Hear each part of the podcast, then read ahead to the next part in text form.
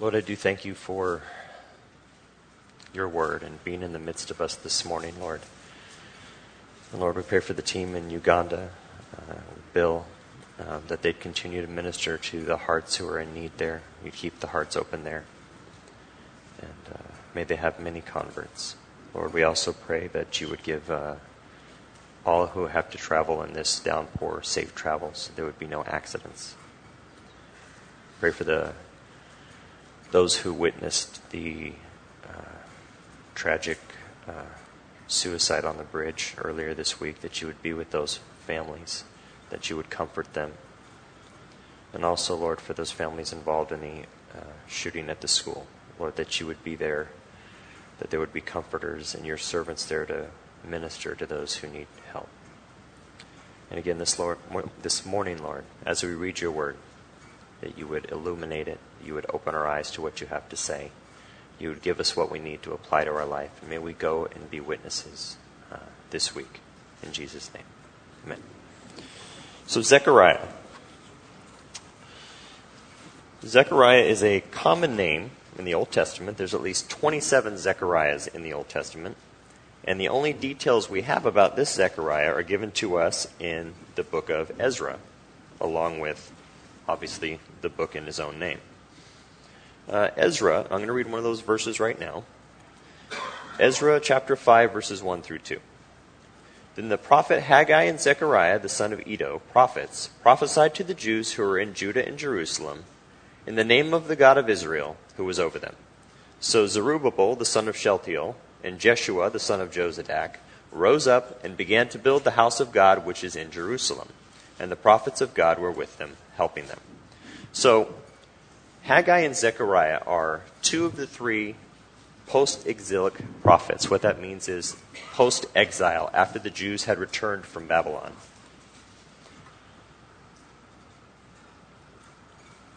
Haggai and Zechariah are always referred to together. Uh, they're both in the ministry of encouraging the people. Uh, encouraging them because their job is the people, I'm sorry, let me adjust that, was to rebuild the temple after their return. And Ezra 3 through 6 gives a complete uh, background narrative of the time that this happened. Now, leading up to this, though, and as always when I go through these books, a brief history of Judah leading up to this point. So, the country of Judah had rebelled against God. They were warned by him several times through the prophets, including Jeremiah, that if they did not change, judgment was going to come upon them. And this judgment was going to include 70 years of captivity. Now they ignored these warnings, and they were taken into captivity by Nebuchadnezzar, who also destroyed the temple. Now Babylon eventually falls to the Medo Persian Empire during the time of Judah's captivity. And the Jews are kept in captivity until Cyrus the Great of the Medes and the Persians issues a decree in about 538 539 BC allowing them to return to their homeland. Now, of all the hundreds of thousands of Jews that were exiled to Babylon and pulled away, only about 50,000 returned.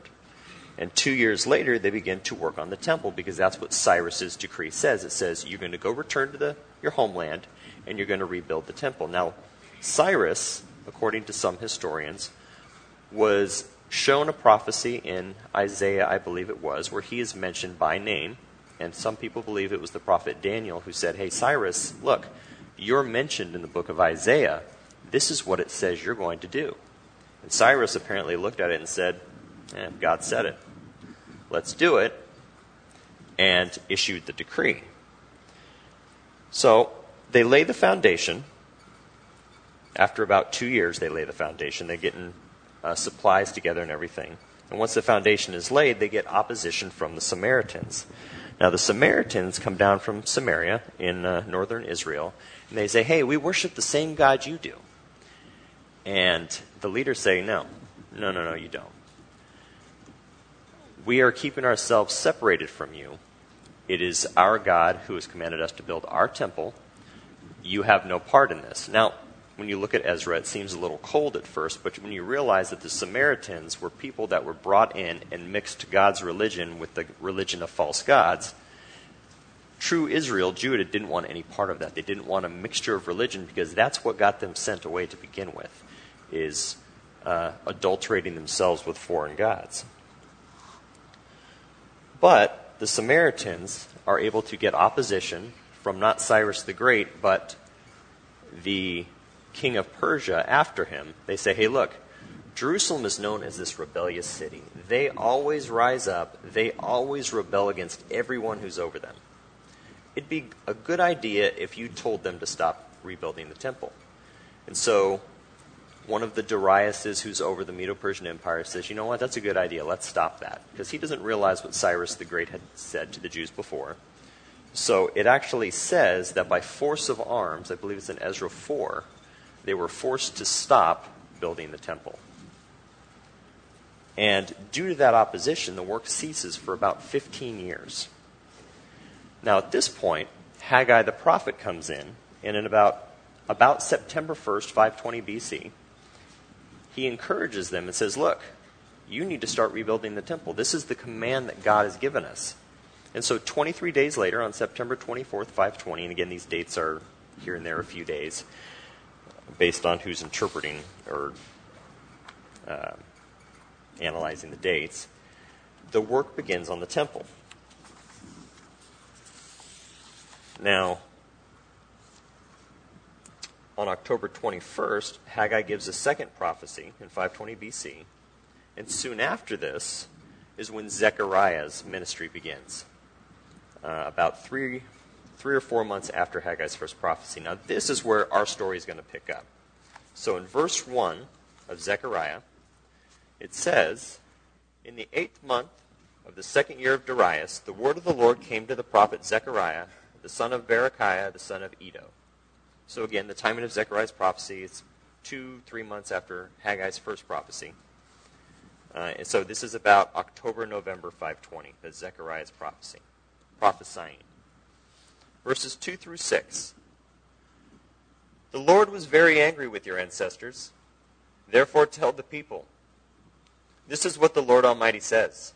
Return to me, declares the Lord Almighty, and I will return to you, says the Lord Almighty.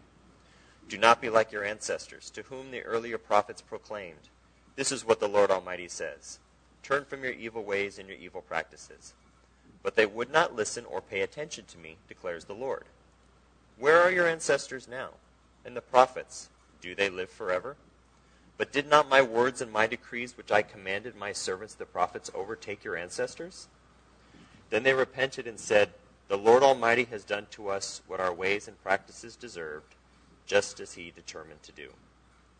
So again, the work had stopped. They'd been encouraged through Haggai to continue in the work. Now, the time that work had stopped, Israel had been experiencing some drought and mildew and hail and other uh, things that afflict an agricultural society. And all of this work had failed because the Jews were in sin. They had been force of arm. They had been forcibly told to stop building the temple. But it was still God's command to do so. And instead of fighting back, or uh, they could have sent a entourage to the Medes and the Persians to Babylon and said, hey, look, we were commanded in the first place. But they didn't do that. Instead, for 15 years, they kind of were in a spiritual slumber. They didn't do anything, they didn't build anything, and so they kind of had all these curses on the land because of a lack of disobedience, or because of disobedience. And again, Haggai came in first. And when Zechariah came on the scene, the people had begun working on the temple. But as it says here in these first couple verses, they had not as yet turned their whole hearts to him. And so that's why they were suffering the drought, another reason. Now, Haggai did stir the people. He stirred the people, and 23 days after he spoke, they began building. And it was through fear and obedience with his preaching that that happened. But if two months later Zechariah still has to say, Return to me, says the Lord of hosts, and I will return to you, their heart was still not in the right place. So if you're doing something because, well, God said to do it, but you're not following after it with your whole heart, it's still just religion. And this is the problem that they were facing. And that's why it says, uh, uh, let me blank on verses. Um, Love the Lord your God with all your heart, with all your soul, with all your mind, with all your strength. It's got to be your whole heart that's put into it. It's not just your heart as we would think of it. It's the inmost bowels of your body, as the Hebrews would uh, say. It's the inmost part of you. So again, two months later, he's calling them to hearken unto the Lord, to come back with their heart. And again, there was no repentance. They were doing it, but they were still in these little sins that they were not repentant of. And it's interesting because Romans 14:23 says, "Whatever does not come from faith is sin." Now they were doing this work, but they weren't doing it out of faith necessarily yet. They were doing it out of a fear because Haggai had stirred them to. And while he was able to motivate them to finish rebuilding the temple, Zechariah's main focus is getting the people to rebuild their relationship with God at the same time. And that was the more important action that needed to take place, or the rebuilding of the temple, like I said, was just an empty religion. But to do that, again, they had to repent so their relationship could be restored. Now, just as when we wrong somebody, our relationship with that person becomes broken, we always have to go back and repent or change our mind about what we had done, confess the sin in order to restore the relationship when husbands and wives argue, usually someone has to repent because someone was wrong. They have to change their mind about it. Uh, any relationship, you have to do that. And the same is true when we sin against God. Now, there has been this debate in Christianity that, well, I've repented already when I became a Christian. Why do I have to repent again? Well, when we become a Christian, we do repent and we change our mind about who Jesus is and we place our faith in him. But we still sin because we're still stuck in this body of flesh. So when we do sin, the relationship is broken. But to restore that relationship, we do have to confess that sin and still repent of it. So we still have to restore our relationship when we've sinned. And so we should be, if we're sinning, constantly repenting and changing our mind about that sin. It doesn't mean we weren't saved or aren't saved. It simply means we've separated ourselves from God because of that sin. That's why James says, draw near to God and he will draw near to you. So if you feel far from God, you're the one who moved. It's like a couple who sits on a couch. Sometimes when my wife and I are sitting on the couch and watching TV, she'll get up for some reason, and when she sits back down, she won't sit next to me. She'll sit on another part of the couch, and she goes, How come you don't sit next to me? And I go, Well, you're the one who moved. She got up and moved. And that's, that's, that's a lighthearted version of uh, moving from God, but it's the same principle. Now, I do believe this returned remnant did have faith. I believe they were a people of faith, but as I and I believe that because it takes a great deal of faith to return to the land of your captivity where they had been established for 70 years. Uh, they had homes, they had businesses, and they had to go to a homeland, or they chose to go to a homeland that was desolate and in need of rebuilding. There was nothing that appeared to be worth saving in Jerusalem and Israel. And when Nehemiah goes there 20 years later to rebuild the wall, he's walking around and he goes, in my vernacular, this place is a dump. And it was. The houses were broken down, the walls were broken down. It didn't look like anything was worth saving. So these people had a great deal of faith to leave everything they'd had and grown to know for 70 years to come back to their homeland. And again, they probably returned knowing it was going to be difficult, but they returned anyway. Now, Zechariah begins his appeal for repentance by looking at history to show the people their need for repentance. The first thing he says is, Your fathers sinned. And then he says, When your fathers sinned, I sent them the prophets. He sent them Jeremiah. He sent them Habakkuk. He sent them Zephaniah, Isaiah, and no doubt many more unnamed prophets that are not in the Bible. So he sent all these people. And then he says, But your fathers didn't listen. And your fathers, where are they, where are they now? They're dead. The prophets, where are they now? They're dead. But what's left? My words which I spoke through the prophets to your fathers still stands. God's word still stands. The people who sin, who need to hear God's word, they're going to die. All of us are going to die. The prophets, they're going to die. But the words that they spoke, God's words, those will always stand. What they needed to do is they needed to look around and see and realize that God fulfills His word. Their city and their temple were in ruins. The wall was broken down. Their fathers died in a foreign land. The reality of God's fulfilled, fulfilled word should have been enough to take his commandments seriously. But again, because of suffering and tribulation and those things happen, they were discouraged, and so they kind of, you know, got again got into a spiritual slumber. Now we have an even greater view of history and the fulfillment of God's word than even they did. And so we always need to be asking ourselves, is there something that we should be doing? Is there something God has asked us to do that maybe we're being lackadaisical on? Is there some sin that we're not willing to let go that we need to repent of and that's holding us back from what God has called us to do? We have so much fulfilled scripture that we can look at, that we can trust in.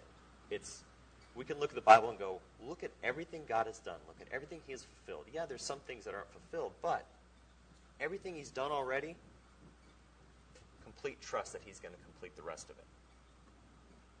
And that's what they needed to do. They needed to look at the past and God's fulfillment so they could trust Him in the future. Verse 7. Verse 7 through 9. On the 24th day of the 11th month, the month of Shebat, in the second year of Darius, the word of the Lord came to the prophet Zechariah, the son of Berechiah, the son of Iddo. And again, this is three months after his first address. During the night I had a vision, and there before me was a man mounted on a red horse. He was standing among the myrtle trees in a ravine. Behind him were red, brown, and white horses. I asked, What are these, my lord? The angel who was talking with me answered, I will show you what they are. So simply speaking, in this, this vision, we have one man on horseback leading other horses, and their riders are patrolling to and fro throughout the whole earth. So Zechariah sees them among myrtle trees in a ravine, and there also seems to be an angel who is an interpreting angel, uh, what is going on to Zechariah as well. That commentators go back and forth as to whether that's the case or one of the writers is interpreting for him. It's not a big deal. Um, the colors of the horses may or may not mean anything. There's no consensus, consensus among commentators among that as well, but it doesn't affect the message that the vision is meant to convey. Verse 10 through 11. Then the man standing among the myrtle trees explained, They are the ones the Lord has sent to go throughout the earth. And they reported to the angel of the Lord who was standing among the myrtle trees. We have gone throughout the whole earth and found the whole world at rest and in peace.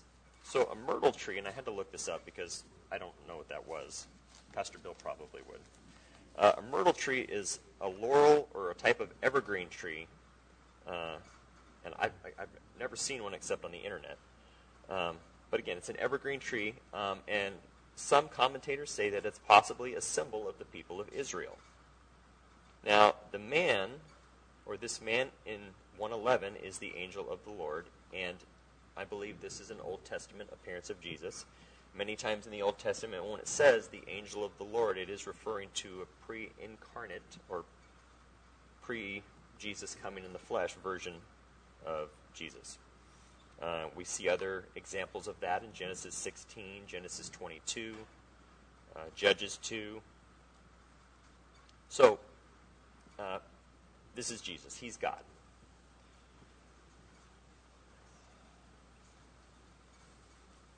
So, if the myrtle tree is indeed a symbol of Israel, and the angel of the Lord is Jesus, then this is actually a small, beautiful picture of how the Lord stands in the midst of his people, even in times of suffering. Despite what they were going through. Sorry. I always have problems with this thing. You can't hear me at all? How about now? Thus saith the Lord. So if the myrtle is indeed a symbol of Israel, oh, I can hear myself too. And the angel of the Lord is Jesus, then it is a beautiful picture of how the Lord stands in the midst of his people, even in the times of suffering. Now, these patrollers of the earth, what do they find but in earth, or the Gentile nations, that are at rest and in peace? But while these nations are at rest and in peace, the nation of Judah is struggling and suffer, suffering Am I losing it again? If I have a big enough head, you'd think it'd stay on. Now? So, what do these patrolling angels find? They find in earth Gentile nations that are at rest and in peace, but while the Gentile nations of the world are at rest, uh, the nation of Judah is struggling and suffering. Now, again, remember with me, they are trying to rebuild the temple. And as I said, 15 years previous in 423, by force of arms, they are made to cease. And I find it interesting because the world is at ease when it can get God's work to cease. Or it's at ease when it can at least make God's people suffer while they're trying to do the work. And I think that's an interesting comparison because you know what? Right now, and again, I don't agree with everything our president's going to do, but the church was seriously praying that Clinton would not become president. Everybody was up in arms against it, as far as I know in the church. They didn't want her president. A lot of people. And the world was like, yes, this is going to happen. There's no way Trump's going to win. We're at ease. We're in peace. And all of a sudden, there's an upset. And the roles are now reversed. Now the church is like, God answers prayer. God is God's doing his work, and what's the world? The world is not at ease or in peace. I can look at my Facebook and my friends who are very liberal, and they are not at ease, and they are very up in arms. But it's an interesting parallel, or interesting uh, thing there. Verse 12 Then the angel of the Lord said, Lord Almighty, how long will you withhold mercy from Jerusalem and from the towns of Judah, which you have been angry these 70 years. So the next thing we see, the angel of the Lord, when he hears the report from the patrolling angels of the suffering of Israel, he intercedes on Israel's behalf. And the question he intercedes with is, How long? They had returned, but they were still suffering. Now, I think this is interesting as well. The angel of the Lord intercedes. That's Jesus interceding for his people. And doesn't Jesus, as our high priest, intercede for us? He's the one who interceded for us on God's behalf so that we could come into the throne room of grace. I think another interesting parallel.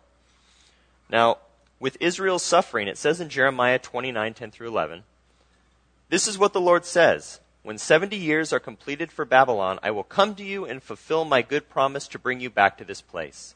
For I know the plans I have for you, declares the Lord plans to prosper you and not to harm you, plans to give you hope and a future. So, where was their hope in their future? They had returned we find out from Haggai, though, that the blessing was withheld because of their disobedience in not finishing the temple. They had built for themselves elaborate houses. It says paneled houses in Haggai. But God's house was still in ruins.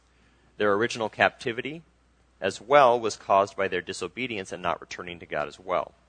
So, the question is sometimes, again, asked by people why is God allowing us to suffer? And the question is, sometimes it's our own decision to stay in disobedience, and that's why we're suffering. Now, sometimes we're going to suffer for doing good, and that's a good thing. We get rewarded for that in heaven.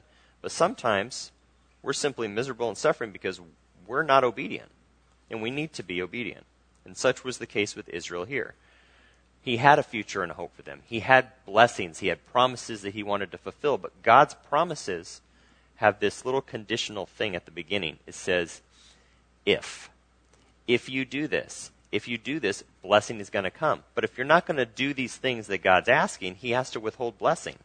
And if He's withholding blessing, uh, it's curses that come instead.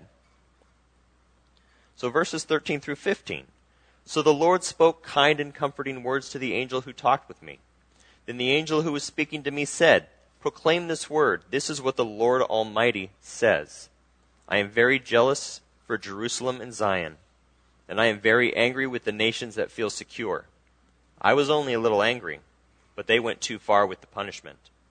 But this did not make, I'm sorry, that's where the verse ends. So, God used wicked nations to judge Israel.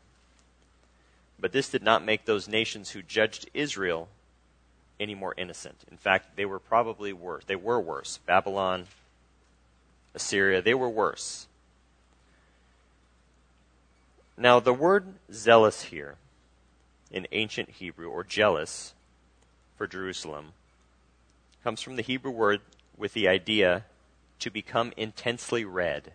And it has the thought of a face becoming flushed with deep emotion. That's the care that God has for Israel. That's the genuine care that God has for all of his people, not just Israel, but us as well.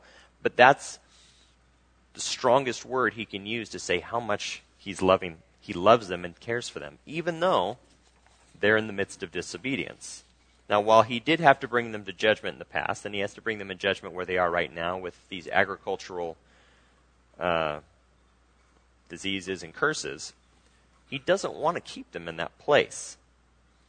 Uh, he was using these nations as an instrument of judgment against Israel. But he says of those nations, they went farther than he intended, and they themselves were brought to destruction for this as well as their own sins.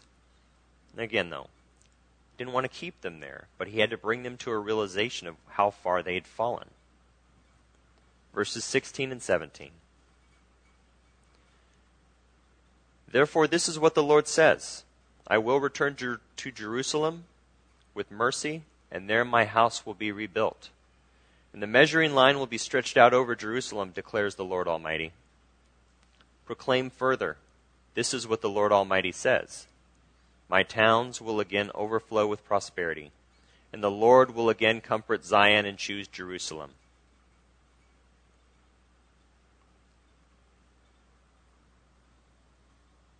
These are good and comforting words for the people that were going through the struggles that they were going through. They had been there nearly 20 years, and the city was, as, as I said, still in mostly ruins. But it was comforting for them, comforting words, because God was jealous for them. He was zealous for them, a deep emotional attachment to them. It was comforting because His mercy was extended. They didn't deserve it, but he extended it. And despite past destruction, God was still going to help them rebuild. He still sent prophets, just like he did in the past, to encourage them, to show them the right way. If he didn't love them, he wouldn't have sent anybody. He would have just let them go their own merry way, right down to hell. But that's not what he did.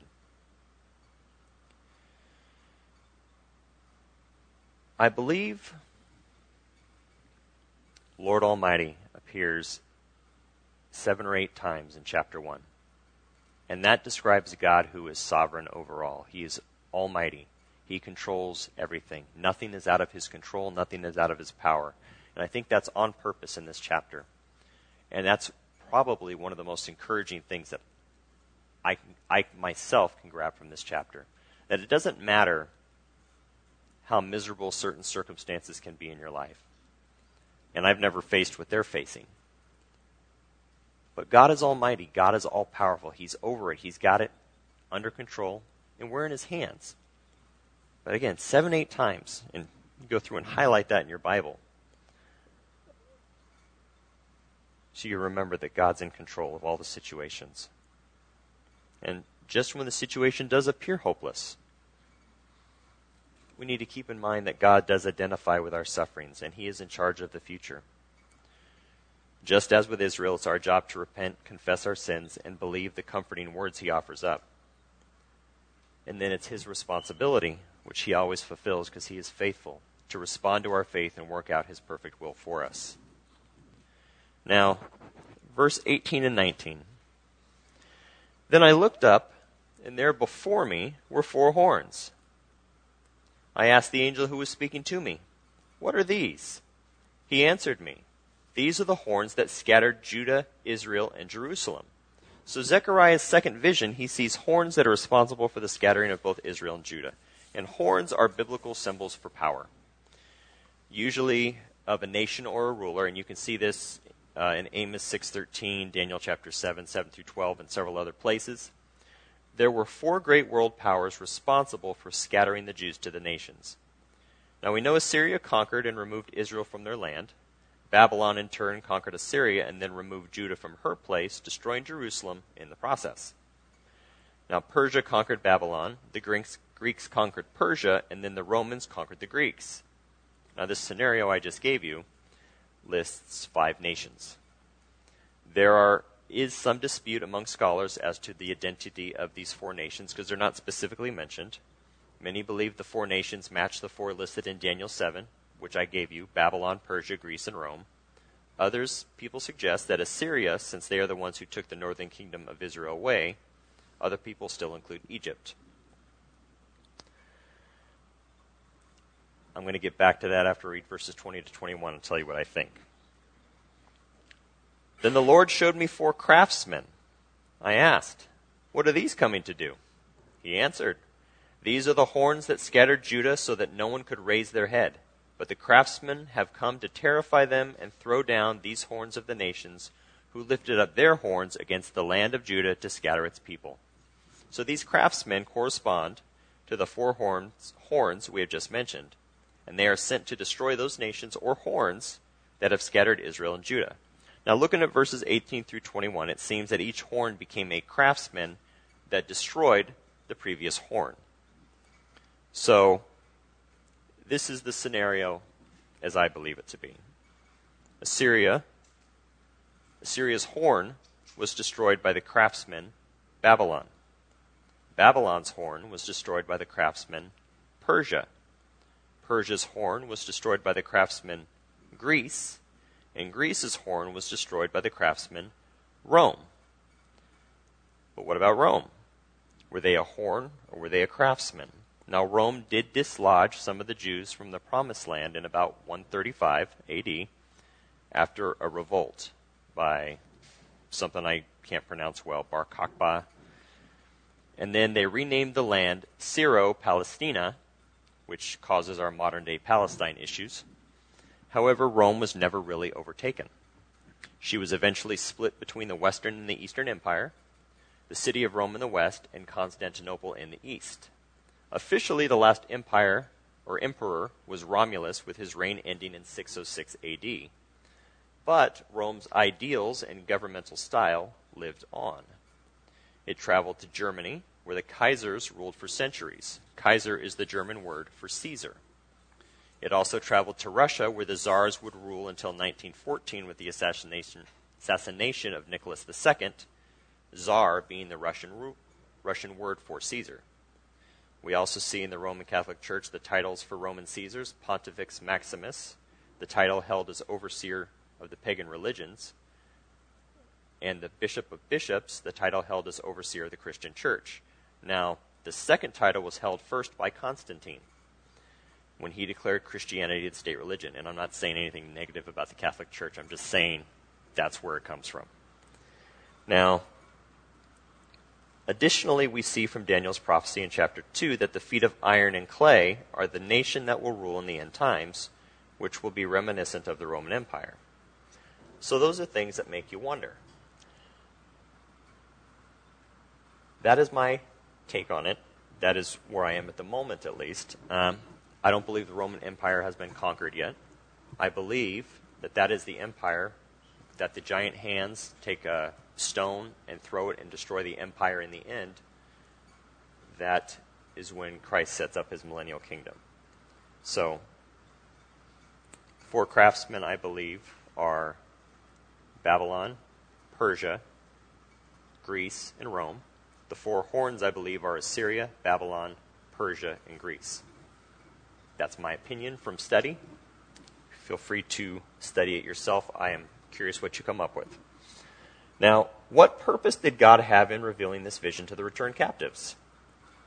So, as we just saw, his people needed to realize that God was sovereign, as I mentioned, God Almighty, over all creation, and that it was Him alone who was responsible for their standing where they were in the ruins of Jerusalem, in Judah, at that exact moment.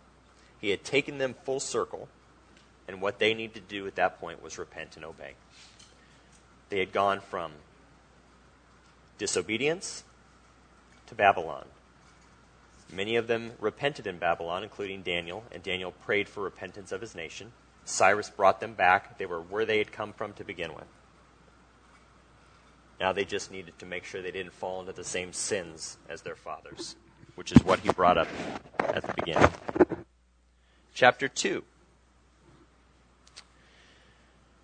verses 1 through 5. Then I looked up, and there before me was a man with a measuring line in his hand.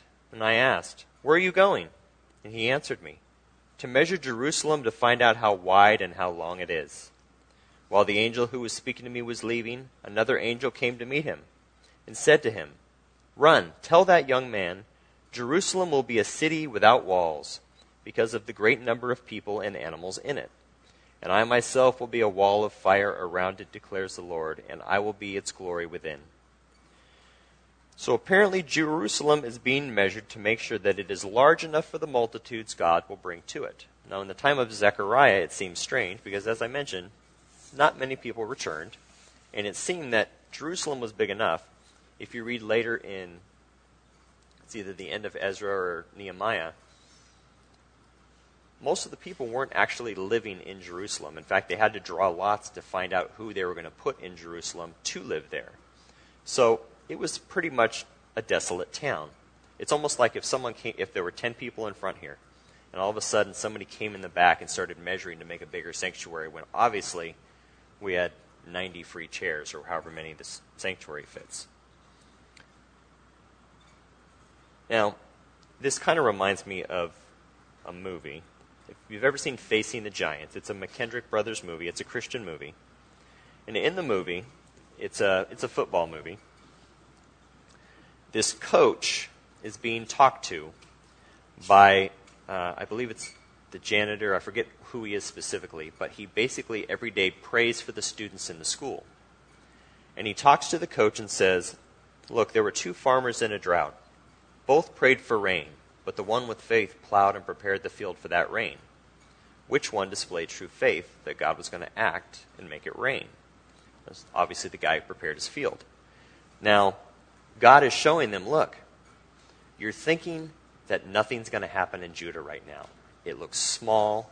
Nobody's come back. It looks kind of pitiful. But let's do some measurements because I'm going to do a really big thing in the future, and this is going to be a place where everybody's going to come. Not just Jews, not just the tribes of Israel. He says, I'm going to bring the Gentiles. There's going to be people of faith who come to Jerusalem because of what I'm going to do. And as I said, God's sovereignty runs the gamut in this book, especially chapter 1.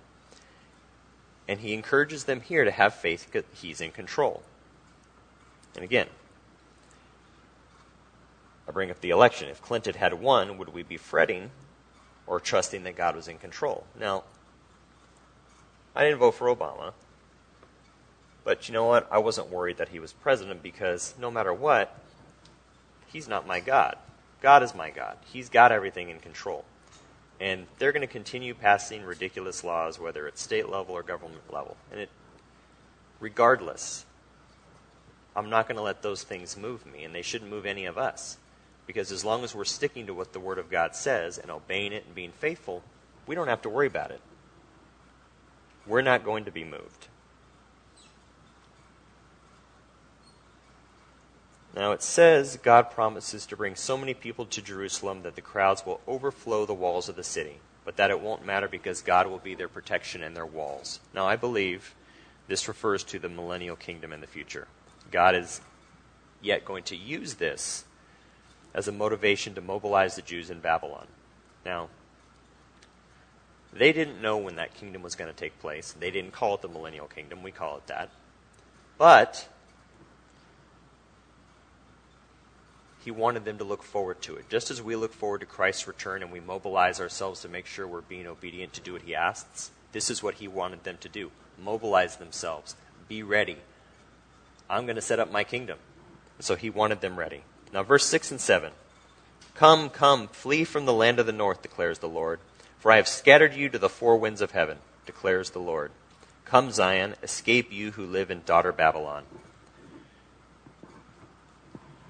The day was going to come when Persia herself would be judged for her sins as Babylon was. And God was calling them out while there was opportunity. And as we mentioned previously, very few of the Jews were taken captivity, returned. Now, while some stayed to fulfill the promise of God had for them, such as Nehemiah, many others remained behind for no other reason than for comfort and security when God had called them to do the work in Jerusalem. Now, throughout the Bible, Babylon is used as an idea as well as a city. So if Jerusalem carries the idea of God's city, Babylon carries the idea of the city of the world. Zechariah's call to come out of Babylon, therefore, is both a literal and figurative uh, command.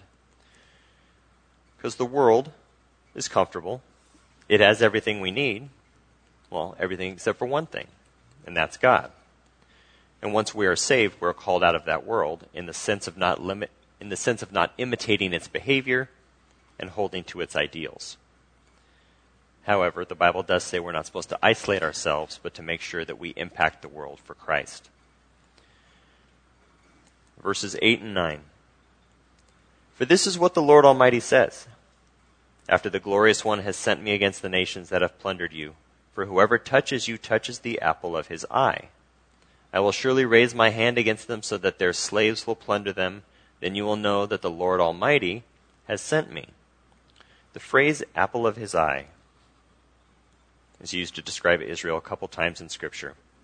And it was used, as always, to describe something precious, easily injured, and demanding protection, such as our eyes, because we can't replace them. Verses 10 to 13. Shout and be glad, daughter Zion, for I am coming and I will live among you, declares the Lord. Many nations will be joined with the Lord in that day and will become my people. I will live among you, and you will know that the Lord Almighty has sent me to you. The Lord will inherit Judah as his portion in the Holy Land and will again choose Jerusalem. Be still before the Lord, all mankind, because he has roused himself from his holy dwelling. Why should daughter Zion, or Israel, shout and be glad? And this is, this is the Messiah speaking regarding the time of the millennial kingdom, but he's giving them reasons why they should be shouting and be happy. He, he wants them to be motivated. He wants them to be joyful because He Himself is going to come and live among them. He wants them to be joyful because many nations, not just them, will be joined to the Lord and He will dwell among them, as I just said. And it says that twice in those verses. And God's desire is for Israel, God's desire to bless Israel was never intended to stop at Israel but to use them as a channel for blessing many nations. He also wants them to be joyful because he's going to again choose Jerusalem, a place where he told David, his servant, that his name would dwell forever.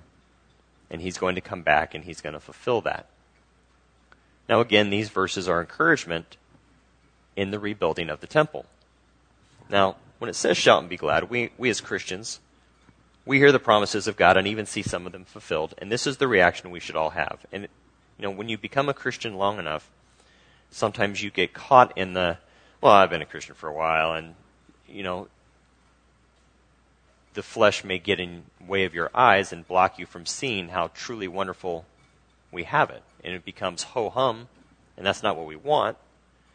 But we need to constantly look at the promises of God, and they have these book, the promises, or the Promise Book, or they have a bunch of them. But just reading Scripture and seeing that God fulfills His promises, He does what He says He's going to do. When you know you are precious in the sight of God, when you understand the sacrifice He made, when you know that He lives not just among us, but for us, He lives in us, this should be the natural response of a grateful people. Joyful, shouting, and glad. And so when we review these three visions of Zechariah, we learn that God watches the nations, that he knows what they are doing, and that he's going to judge them for their sins, especially for their treatment of Israel. Also, for the fact that Israel and Jerusalem have a spectacular future where Messiah will return to cleanse them, and that glory of God will dwell in the midst of them. Now, in the Lord's Prayer, we are taught to pray, Thy kingdom come. Because when we do, we are praying for the peace of Jerusalem. There's another verse in Psalms that says that pray for the peace of Jerusalem. But there is not going to be any peace in Jerusalem until the Prince of Peace reigns there. So we need to be vigilant to take the gospel and to get the last person saved because when that happens, that's when the rapture happens. That's when we keep our eyes to the skies and we look for his return. And that's when his kingdom is going to come. I'm going to call the worship team up so that we can do uh, communion. It's the first Sunday of the month. Let me close in prayer. Lord, I do thank you for Zechariah and just with the two chapters that we have, Lord, we've gone through. We know that you fulfill your promises. We know that you are the God Almighty who is in control. We don't have to worry about the trials and tribulations around us. They may affect us, but they don't affect our standing with you. They don't affect our eternal destination. Lord, help us to trust you. Help us to live a life that's glorifying to you. And Lord, as they were rebuilding the temple, Lord, help us to continually rebuild and build up our relationship with you. Help us to draw closer to you each and every day. In Jesus' name, amen.